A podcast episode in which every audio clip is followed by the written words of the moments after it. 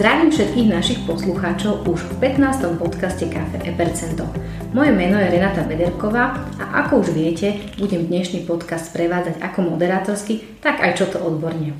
Dnešným mojim hostom je vám, ktorí počúvate naše podcasty pravidelne, už veľmi dobre známa daňová poradkynia a odborníčka s dlhoročnými skúsenosťami v oblasti účtovníctva Lucia Jeleníková. Lúska, vítaj a ďakujem, že si aj dnes prijala pozvanie a prišla na kus reči. Ahoj Renátka, ďakujem za pozvanie a prajem pekný deň všetkým poslucháčom. Dnešnú tému sme vybrali pre jej populárnosť ako medzi zamestnávateľmi, tak aj zamestnancami. A opäť, ako aj minulá téma, zrážková daň sa týka fyzických aj právnických osôb. To znamená pokrýva celú skupinu daňovníkov. A aby som už prezradila, o akú tému ide, tak dnešnou témou budú cestovné náhrady. Veľmi populárna téma, ako si spomenula, cestovné náhrady sú náhrady výdavkov poskytované zamestnávateľom, zamestnancovi v zmysle zákona o cestovných náhradách e, číslo 283 lomene 2002. Náhradou výdavkov sú myslené tie výdavky, ktoré vzniknú zamestnancovi v súvislosti s výkonom práce počas pracovnej cesty. Áno, a spomenula si prvú definíciu a to je pracovná cesta. Čiže kde pracovnou cestou je čas od nástupu zamestnanca na cestu na výkon práce do iného miesta, ako je jeho pravidelné pracovisko, vrátanie výkonu práce v tom mieste do skončenia tejto cesty. A pracovná cesta môže byť tuzemská, alebo o, zahraničná. Základom, z ktorého vychádzame, je pravidelné pracovisko, teda miesto písomne dohodnuté so zamestnávateľom. Zamestnanec vykonáva svoju prácu na, na mieste dohodnutom so zamestnávateľom. Pokiaľ ide na mimo miesta, tak sa vydáva, nazvem to mhm. tak, na pracovnú cestu. A táto pracovná cesta môže byť tuzemská alebo zahraničná, ako sme spomenuli. Tuzemská je všetky e, služobné cesty alebo pracovné cesty na území Slovenskej mhm. republiky. Zahraničná sú všetky ostatné krajiny mimo územia Slovenskej republiky.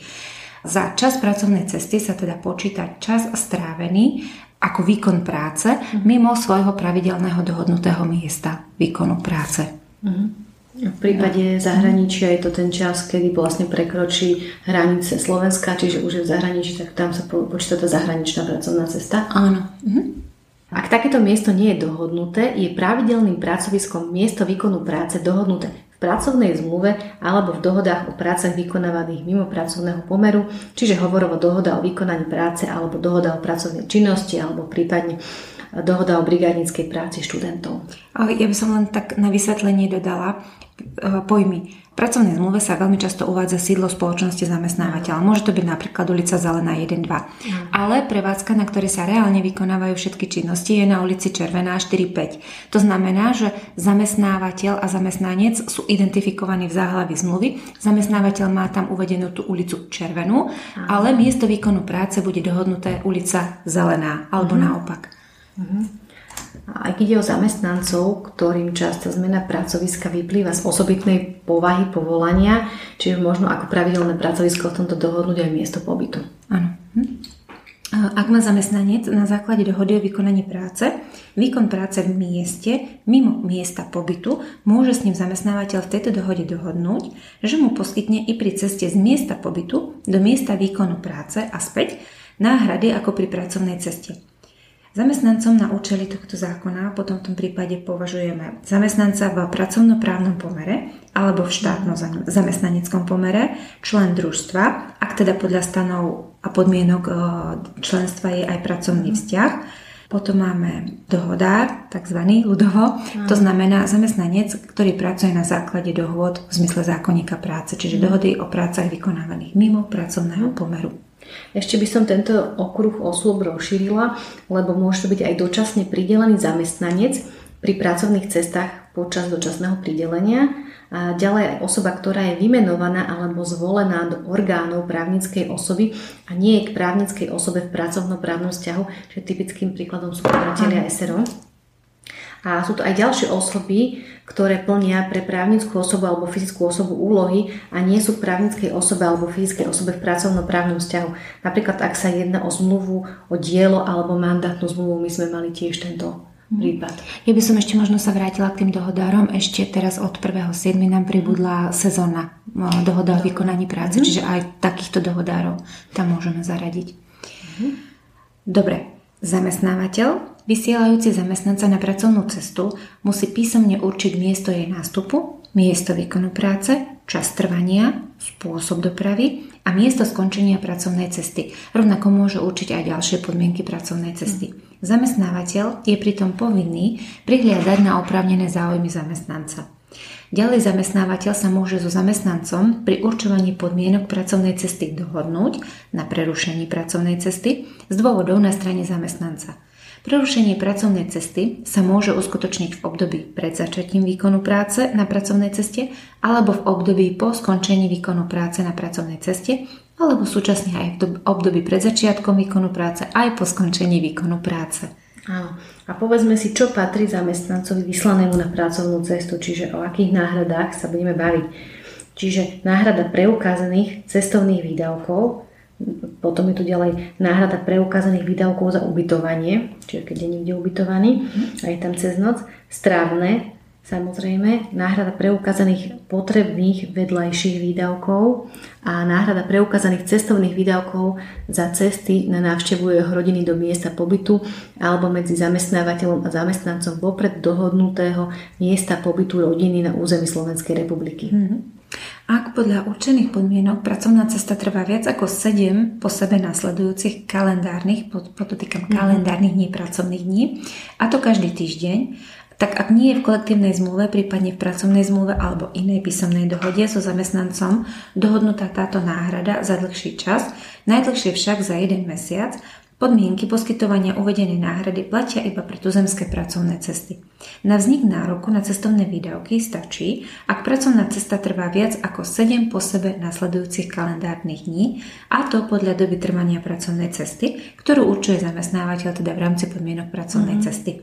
Vtedy má zamestnanec nárok na náhradu cestovných výdavkov pri ceste na návštevu svojej rodiny. Naopak, neznamená to, že nárok na cestovné výdavky vždy vznikne až po 7 dňoch trvania pracovnej cesty. Teraz sme to trošku doplietli poslucháčov, ale uh, treba si rozlišiť vlastne, kedy vzniká nárok a kedy sa uplatňuje nárok, ale k tomu sa dostaneme ešte. Áno. Dôležité je podotknúť, že nárokové cestovné náhrady sú náhrady, ktoré je zamestnávateľ povinný zamestnancovi poskytnúť. Zamestnanec si pri uplatňovaní práva na nárokové náhrady musí samozrejme splniť aj zákonom stanovené podmienky.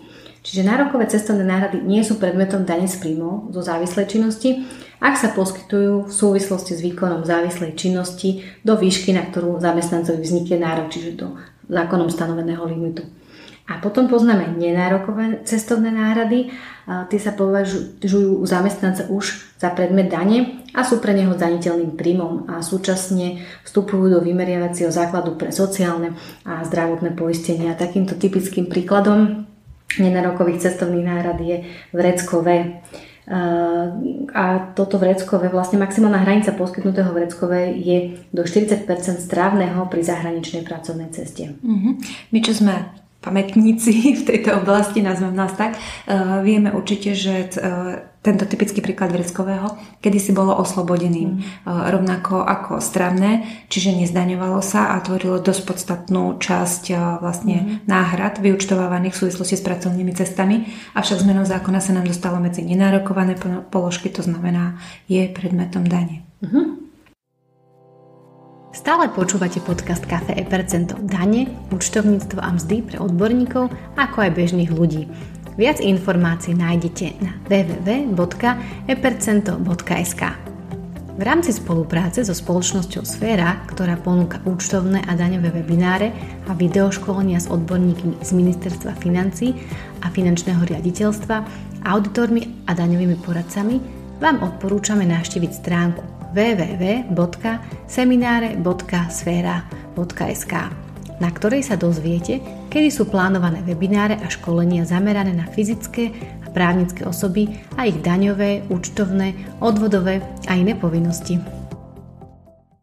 Ako sme si už povedali, do nárokových náhrad patrí stravné, ktoré sa od roku 2022 menilo celkom 5 krát.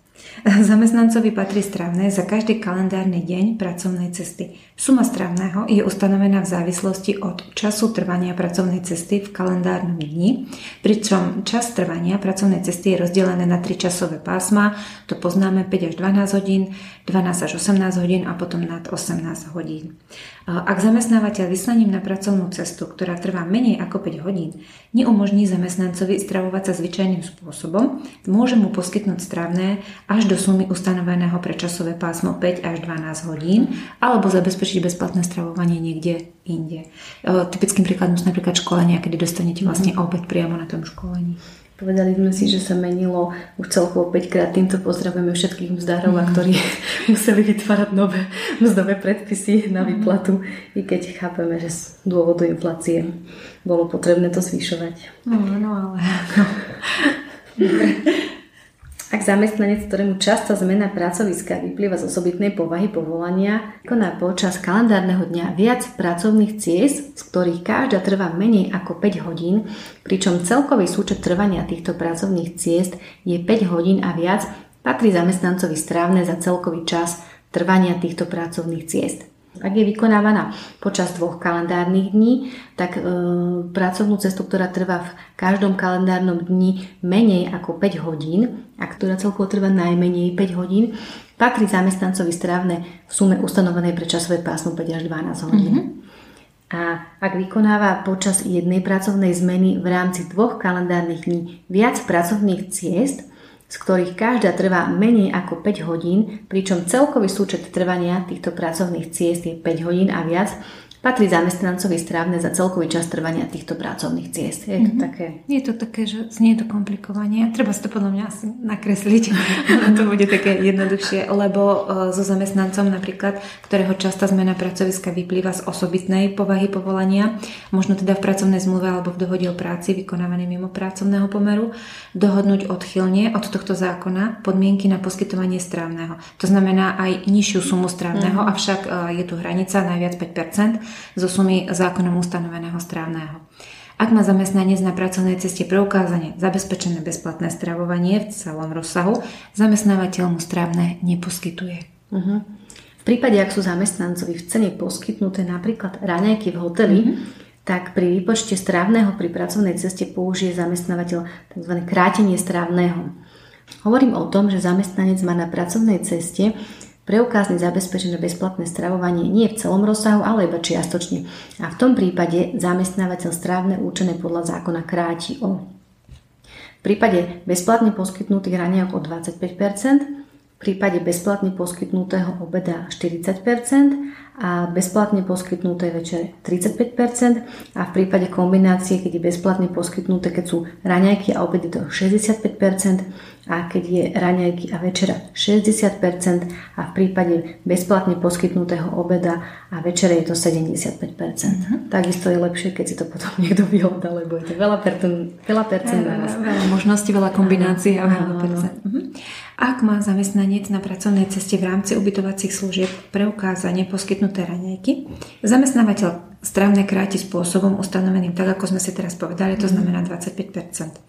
Zamestnávateľ ale strávne nekráti spôsobmi, aké sme si znova teraz spomenuli, ak zamestnanec nemohol využiť zabezpečené jedlo alebo poskytnuté raňajky z dôvodov, ktoré nezavinil. Na preukázanie tejto skutočnosti stačí e, vyhlásenie zamestnanca, e, ktoré uvedie vo vyučtovaní náhrad. Uh-huh. A po dobu prerušenia pracovnej cesty dôvodu návštevy rodiny, zamestnanca alebo po dobu dohodnutého prerušenia pracovnej cesty z dôvodov na strane zamestnanca, strávne zamestnancovi samozrejme nepatrí uh-huh. v tomto prípade. Uh-huh. Aktuálne ceny strávneho, myslím tým platné od 1.6.2023, aby poslucháči, keby neskôr počúvali podcast a náhodou sa zmenia ďalší krát. Predpokladám, že áno. Sumy tak, aby boli v obraze, že môžu byť iné. Čiže sú pre časové pásmo 5 až 12 hodín je to 7,30 eur, pre časové pásmo 12 hodín až 18 hodín je to 10,90 eur a pre časové pásmo nad 18 hodín je to 16,40 eur. Spomenuli sme si zahraničné pracovné cesty a v rámci zahraničných pracovných ciest, ak je zamestnanec vyslaný do členského štátu Európskej únie, patria mu náhrady v rozsahu a vo výške ako pri zahraničnej pracovnej ceste, avšak ak mu nepatria výhodnejšie náhrady mm. podľa práva členského štátu Európskej únie, do ktorého je vyslaný. Zamestnancovi, ktorému sa poskytuje strávne počas vyslania do členského štátu EÚ alebo pri vzniku pracovného pomeru a ktorý je v tom čase vyslaný na pracovnú cestu, poskytuje zamestnávateľ strávne to, ktoré je pre zamestnanca výhodnejšie. Mm-hmm. Ak sa zamestnanec písomne dohodne so zamestnávateľom, že pri pracovnej ceste použije cestné motorové vozidlo okrem cestného motorového vozidla poskytnutého zamestnávateľom, patrí mu základná náhrada za každý jeden kilometr jazdy a náhrada za spotrebované pohonné látky. Ak zamestnanec použije cestné motorové vozidlo na žiadosť zamestnávateľa, zamestnávateľ sa nemôže so zamestnancom dohodnúť na inej výške náhrady v tomto prípade. Mm-hmm. To znamená, že napríklad zamestnávateľ sa nemôže dohodnúť so zamestnancom na náhrade vo výške napríklad cestovného lístka mm. pravidelnej verejnej dopravy. Musí mu poskytnúť e, sumu základnej náhrady a sumu náhrady za spotrebované pohonné látky. Čiže ak zamestnanec použije súkromné vozidlo na svoj svoju žiadosť, zamestnávateľ má dve možnosti uznania výdavkov. A čiže poskytne zamestnancovi sumu základnej náhrady za 1 km jazdy a náhradu výdavkov za spotrebované pohonné hmoty, alebo sa môže dohodnúť so zamestnancom na inej výške náhrady, a to napríklad v výške ceny cestovného lístka pravidelnej verejnej dopravy. Čiže ak je to na tú svoju vlastnú žiadosť, zamestnanec, keď použije súkromné vozidlo, tak vtedy sa tam môže dohodnúť. V opačnom prípade nie. Dobre. Suma základnej náhrady je ustanovená pre jednostopové vozidla trojkolky a pre osobné cestné motorové vozidla opatrení Ministerstva práce, sociálnych vecí a rodiny. Toto opatrenie sa volá, že opatrenie o sumách základnej náhrady za používanie cestných motorových vozidel pri pracovných cestách. V súčasnosti znova teda k tomu aktuálnemu dátumu je platné vo výške 0,067 eur pre jednostopové vozidla a trojkolky a 0,239 eur pre osobné cestné motorové vozidla a to za každý 1 km jazdy. Pri používaní prívesu k osobnému cestnému motorovému vozidlu sa základná náhrada zvyšuje o 15% Sumu základnej náhrady pre nákladné automobily, autobusy a traktory dohodne zamestnávateľ so zamestnancom potom už podľa uváženia. Mm-hmm. Respektíve tak, aby to bolo primerané. Áno. A náhrada za spotrebované pohonné látky patrí zamestnancovi podľa cien pohonných látok platných v čase použitia cestného motorového vozidla prepočítaných podľa spotreby pohonných látok uvedenej technickom preukaze cestného motorového vozidla alebo v osvedčení o evidencii cestného motorového vozidla, ďalej tak hovoril technický preukaz. Mm-hmm. Cenu pohonnej látky preukazuje zamestnanec dokladom o kúpe pohonnej látky, čiže mm-hmm. bloček z e-kasy, mm-hmm. z ktorého je zrejma súvislosť s pracovnou cestou, ďalej len doklad o kúpe. Ak zamestnanec preukazuje cenu pohonnej látky viacerými dokladmi o kúpe, cena pohonnej látky sa môže vypočítať klasicky aritmetickým priemerom z preukázaných cien. Mm-hmm. Ak zamestnanec nepreukáže cenu pohonnej látky dokladom o kúpe, tak na výpočet sa použije cena pohonnej látky, ktorá platila v čase nástupu mm-hmm. na mhm. pracovnú cestu a je zistená alebo teda vydávaná štatistickým úradom Slovenskej republiky. Dosť často napríklad mi napadá otázka, že natankoval som deň vopred že nie v deň mm-hmm. nástupu, ale treba z večer som si bol natankovať, pretože ráno som už išiel o 4. alebo tak nejak skorých hodinách. Mm, podľa mňa je toto akceptovateľné. Nie, nestretla som sa, že by to... Nestretla som sa ani ja s tým, že by to nejakí kontrolóri vyhadzovali alebo že by to pomohlo, lebo je to opravnené, že nebude o 4. ráno tankovať. Áno, a je to v súvislosti s pracovnou cestou, takže áno. áno. Mhm. Dnes pod PHM, teda pohonou hmotou, rozumieme hlavne benzín, diesel, ale už aj plyn alebo elektrickú energiu. Ano. A v prípade, ak je pohonou látkou plyn alebo plyn v kombinácii s inou pohonou látkou, spôsob výpočtu náhrad za spotrebované pohonné látky za jednotlivé pohonné látky dohodne zamestnávateľ so zamestnancom na základe podmienok pracovnej cesty, cien pohonných látok a spotreby. Mm-hmm. Ak je v technickom preukaze uvedená spotreba oboch pohonných látok, pri dohode medzi zamestnancom a zamestnávateľom sa prihliadne aj na túto spotrebu. Mm-hmm. Veľmi často otázkou teda keď sa, keď sa rozprávame o spotrebe, je čo ak spotreba v technickom preukaze sa nezhoduje so skutočnou spotrebou alebo sa spotreba v technickom preukaze neuvádza. V tom prípade pri výpočet náhrady za spotrebované pohonné látky sa použije spotreba podľa technického preukazu cestného motorového vozidla rovnakého typu s rovnakým objemom valcov motora a s rovnakým druhom pohonnej látky. Je to dohľadateľné na internete. Mm-hmm alebo potom spotreba preukázaná dokladom vydaným osobou, ktoré bola udelená autorizácia, alebo potom ešte je možno požiadať o doplňujúce údaje od výrobcu, dovozcu alebo predajcu, preukazujúce spotrebu alebo nejakú inú spotrebu teda. Ja by som ešte spomenula, že ďalšou bežnou náhradou je aj komerčné poistenie mm-hmm. pri zahraničnej pracovnej ceste je zamestnancovi pri zahraničnej pracovnej ceste patrí náhrada preukázaných výdavkov za poistenie nevyhnutných liečebných nákladov v zahraničí. Ako však poistil zamestnávateľ, tak táto náhrada zamestnancovi samozrejme nepatrí alebo zamestnancovi pri zahraničnej pracovnej ceste môže zamestnávateľ poskytnúť aj náhradu preukazných výdavkov aj na iné druhy poistenia, ale opäť iba v prípade, ak ho takto nepoistil zamestnávateľ. V praxi sa stretávame aj so zamestnancami, ktorí sú vyslaní na zahraničnú pracovnú cestu do tropických oblastí alebo iných zdravotne obťažných oblastí tomto prípade im patrí náhrada preukázaných výdavkov za povinné očkovanie, za očkovanie teda odporúčané Svetovou zdravotníckou organizáciou alebo úradom verejného zdravotníctva.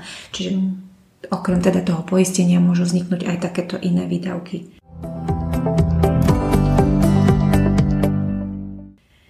Stále sme hovorili o povinnostiach zamestnávateľa, trošku sme spomenuli aj mhm. povinnosti zamestnanca, ale teda povedzme si, že aj ten zamestnanec má svoje povinnosti a tou povinnosťou je do 10 pracovných dní od dňa skončenia pracovnej cesty alebo inej e, skutočnosti zakladajúcej nárok na náhrady predložiť zamestnávateľovi písomné doklady potrebné na vyučtovanie týchto náhrad a vrátiť nevyučtovaný predavok, ak nie je v kolektívnej zmluve alebo v inej písomnej dohode so zamestnancom dohodnutá iná doba e, alebo teda dlhšia doba. Najdlhšie však by to malo byť do konca kalendárneho mesiaca, následujúceho po kalendárnom mesiaci, v ktorom bola pracovná cesta alebo iná skutočnosť zakladajúca nárok na náhrady skončená. Ale častokrát z reality vieme, že táto doba sa malo kedy dodrží. Dodrží, áno, áno. Potom vlastne na základe takto predložených podkladov od zamestnanca je zamestnávateľ povinný do 10 pracovných dní od dňa predloženia písomných dokladov vykonať vyučtovanie pracovnej cesty alebo inej skutočnosti zakladajúcej nárok na náhrady a vysporiadať nároky zamestnanca. Ak nie je v kolektívnej zmluve alebo v písomnej dohode so zamestnávateľom dohodnutá, alebo teda vo vnútornom predpise zamestnávateľa e, ešte určená iná dlhšia doba, ale znova opakujem, najdlhšie do konca kalendárneho mesiaca nasledujúceho po kalendárnom mesiaci, v ktorom boli predložené písomné doklady. V tejto lehote sú náhrady aj splatné. Mm. Veľmi často sa snažia zamestnávateľia to spolu so mzdami zúčtovať, mm. aby to bolo teda pri jednom. Pre takú jednoduchosť. Hej. A ešte spomeniem vlastne, ako si spomenula, že je povinný vrátiť predávky, mm. tak pri zahraničnej pracovnej ceste je vlastne zamestnávateľ povinný poskytnúť zamestnancovi predávok. Mm-hmm. Pri tuzemských pracovných cestách táto povinnosť nie je. Čiže pri zahraničných by bolo vhodné no. to skoré vyučtovanie aj teda vrátenie, vysporiadanie predávkov. Mm. Spomenula som vyučtovanie predávkov pri zahraničnej uh-huh. pracovnej ceste a ešte by som teda k tým iným osobitným náhradám, ktoré sa môžu vyskytnúť, spomenula napríklad aj čas, ktorý spadá do pracovného času zamestnanca, strávený bez jeho zavinenia, inak mešká let, ja neviem, uh-huh. ostal na letisku uh-huh. dva dní navyše a tak ďalej. Čiže rovnako sa na, za účely náhrad mm-hmm. považuje za výkon práce. To znamená, že má nárok na náhrady. Mm-hmm. Len ich musí vyučtovať. Áno, čiže nejaké predloženie cesty z jeho nezavinených dôvodov takisto patrí náhrada zamestnancovi. Mm-hmm. Časté mm-hmm. kolónie teraz máme, však sa prerábajú všetky cesty, takže sa môže stať. Môže sa to vyšplhať celkom pekne, akože na, mm-hmm. na niekoľko hodín. No pre tých zahraničných určite, hlavne tie lety, keď sa stále presúvajú. Mm-hmm. Um, zmenou zákona o cestovných náhradách sa mení aj minimálna hodnota strávneho líska alebo teda finančného príspevku zo súčasnej hodnoty 5 eur 10 centov na 5 eur 48. Ehm, minimálna hodnota stravovacej poukážky je podľa zákonníka práce tých 75% strávneho pre pracovné cesty v trvaní od 5 do 12 hodín. Čiže pri sume strávneho 7,30 eur je minimálna hodnota stravovacej poukážky 5,48. Mm-hmm. Čiže zákonník práce umožňuje alebo určuje minimálnu hodnotu stravovacej poukážky, kde zamestnávateľ sa môže rozhodnúť poskytovať stravovaciu poukážku buď vo vyššej hodnote, alebo teda minimálne v tých 5,48. Ale mm-hmm. môže to byť aj 8 eur, to už je na zamestnávateľovi. Ja by som spomenula v tejto súvislosti aj samostatne zárobkové činné osoby. Uh-huh. Tie si tiež môžu do svojich výdavkov zahrnúť stravné, ktoré už v súčasnosti teda zmenou zákona nie je nutné preukazovať dokladom o kúpe e, tzv. gastráčov, alebo teda strávnych lístkov. A akurát bol stanovený strop, jeho, jeho teda výška je 55% e, hodnoty strávneho pre pracovnú cestu znova v trvaní uh-huh. 5 až 12 hodín, čiže stále vychádzame z tej základnej prvotnej náhrady 5 až 12 hodín, čo sa rovná 7,30 eur. Čiže od 1.6.2023 je táto suma uznateľná ako daňový výdavok v hodnote 4,02 eur za mhm. každý odpracovaný deň. Do 31.5. teda sme mali sumu 3,74, od 1.6. máme opäť zmenu. Mm. Cestovné náhrady zamestnancov a samostatne zárobkovo činných osôb, aby som to zhrnula, sú o, daňovým výdavkom podľa paragrafu 19 odsek 2 písmena D zákona o daní z príjmov a to do výšky, na ktorú im vzniká nárok podľa zákona o cestovných náhradách, čiže spomenutý zákon 283 lomené 2002. Keď sme hovorili o vreckovom, že nie je nárokovateľnou položkou, mm. vlastne je to, je to položkou, ktorá sa zdaňuje a vstupuje do základu pre výpočet mhm. odvedov sociálneho a zdravotného poistenia, tak výnimku tvorí len vreckové pri zahraničnej pracovnej ceste, ktoré je poskytované teda podľa zákona o cestovných náhradách. A mohli by sme si povedať, alebo pre posluchačov povedať pár príkladov, aj čo sa týka, čo je daňovým výdavkom a nedaňovým výdavkom. Čiže napríklad, keď zamestnanec pri vyučtovaní pracovnej cesty predložil doklad za ubytovanie v hoteli v sume približne 500 eur za noc, či je tento daňový výdavok náklad, teda môže to byť daňový výdavok, nemôže to byť daňový výdavok, je to nejako limitované, nie je to limitované? O, v zásade zákon o cestovných náhradách nelimituje, nazvem to, všetky ostatné výdavky okrem strávneho. Jedine mm-hmm. strávne je vlastne limitované časom trvania pracovnej cesty. Ostatné výdavky sú o, daňovým výdavkom, tak ako sú, po, podotýkam, preukázateľne, to znamená, musia byť podložený nejakým tým hotelovým účtom, kde by bolo teda vhodné, aby bolo uvedené meno zamestnanca, a, a tým pádom je to vyučtovanie cestovnej náhrady, je to daňový výdavok. Je to v mhm. súvislosti teda s výkonom práce. Uh-huh. Dobre, napríklad zamestnanec sa zúčastnil jednodňového mítingu mimo miesta svojho pravidelného pracoviska a pri vyučtovaní pracovnej cesty mu vznikol nárok na strávne v sume 5 eur 10, alebo teda v tomto prípade už to bude 5,48. A môže zamestnávateľ toto strávne zaúčtovať do daňových výdavkov bez jeho preukázania účtovných dokladov o zaplatení za stravu. Teraz si to spomenula, mm. ale ne, teda, že či to Znova, je to nárokovateľná, nárokovateľná náhrada, je presne určená, jej výška je teda presne určená zákonom o cestovných náhradách. To znamená, priamo zo zákona mu vzniká nárok na túto výšku, nie je potrebné preukazovať mm-hmm. to, že niečo niekde zjedol, žiadnym dokladom od reštaurácie alebo povedzme nejakého iného zariadenia, mm-hmm. je to priamo zo zákona dané. Mm-hmm. Dobre, napríklad zamestnávateľ vyslal zamestnanca na zahraničnú pracovnú cestu do Čiech, pričom mu poskytol aj vreckové vo výške 40% zo strávneho. Je toto vreckové daňovým výdavkom zamestnávateľa? Mm-hmm. Že hovorili sme vtedy iba v pozícii, že či je to zdaňovaným príjmom zamestnanca, ale teraz sa bavíme, či je to daňový výdavok v tom prípade zamestnávateľa. Áno. Všetky náhrady vyplácané vlastne v súvislosti s vyučtovaním pracovnej cesty. E, klasicky zamestnanci to poznajú ako mm-hmm. cestiak. Mm-hmm. Predkladám cestiak. Čiže všetky tie výdavky, ktoré sú v súvislosti s výkonom pracovnej cesty, sú preukázané, preukázateľne podložené, sú vyučtované zamestnancom, sú daňovým výdavkom zamestnávateľa. Mm-hmm. No a v tomto prípade už potom len rozlišujeme, či sú aj e, príjmom zamestnanca alebo sú príjmom pre zamestnanca, ktorý je oslobodený. V mm-hmm. prípade vreckového je tento príjem príjmom, ktorý vstupuje teda pre výpočet základu dane poistného aj odvodov. Uh-huh. A pri zahraničnej pracovnej ceste poskytol zamestnávateľ svojmu zamestnancovi vreckové vo výške 60% z nároku na strávne. Že v akej výške je to vreckové daňovým výdavkom, lebo stále sa tu bavíme iba o 40%, taxatívne vymedzených. Mm-hmm. A že či aj v tomto prípade môže byť tých 60% alebo iba tých 40%. Uh-huh. Uh, V prípade, poznáme taký pojem, v prípade daňových výdavkov sú limitované daňové výdavky. To znamená, zákon o daní z príjmov nám hovorí, ak je daňový výdavok limitovaný iným predpisom. V tomto prípade máme zákon o cestovných náhradách, ktorý nám určuje limit vo výške 40%, tak sa musíme riadiť týmto zákonom v Breckove poskytnuté vo vyššej výške, mm. ako je 40%. tých 20%. Tak rozdiel, áno, rozdiel mm. tých 60 minus 40, čiže rozdiel tých 20% nebude daňovým výdavkom. Avšak pre zamestnanca bude celých 60% príjmom podliehajúcim daní z príjmov zo závislej činnosti a samozrejme teda znova aj základ pre výpočet mm-hmm. poistných odvodov. A v prípade podnikateľských subjektov môže byť toto nadlimitné vreckové platené zo zisku, keďže teda bavíme sa, že je to mm-hmm. ako keby nadlimitné, čiže v tom prípade nie je to do daňových nákladov.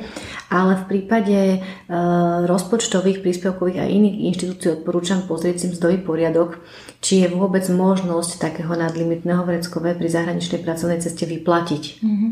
Určite si to treba vždy overiť v mzdovom poriadku každej organizácie.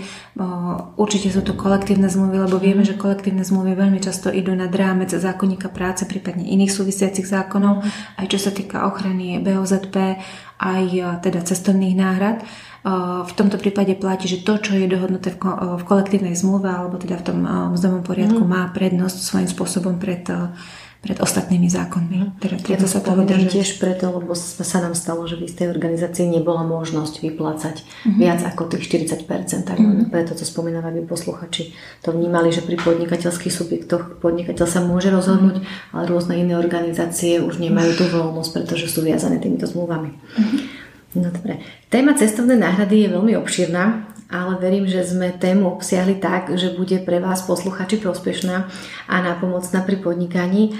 A aj dnes bola môjim hosťom Lucka Jeleníková. Lucka, veľmi pekne ti ďakujem za tvoj čas a teším sa na ďalší diel s tebou. Mhm, veľmi pekne ďakujem za pozvanie a tiež pevne verím, že všetko, čo dnes odznelo, bude pre našich poslucháčov prínosom. No a tento podcast pripravujeme ako podporu k systému e-percento. Ide o praktickú unikátnu pomôcku pre firmy a účtovníkov a máme takisto dochádzkový systém, ktorý sa oplatí pozrieť a vyskúšať. A viac informácií nájdete na www.epercento.sk a od mikrofónu zdraví Renata Bederková.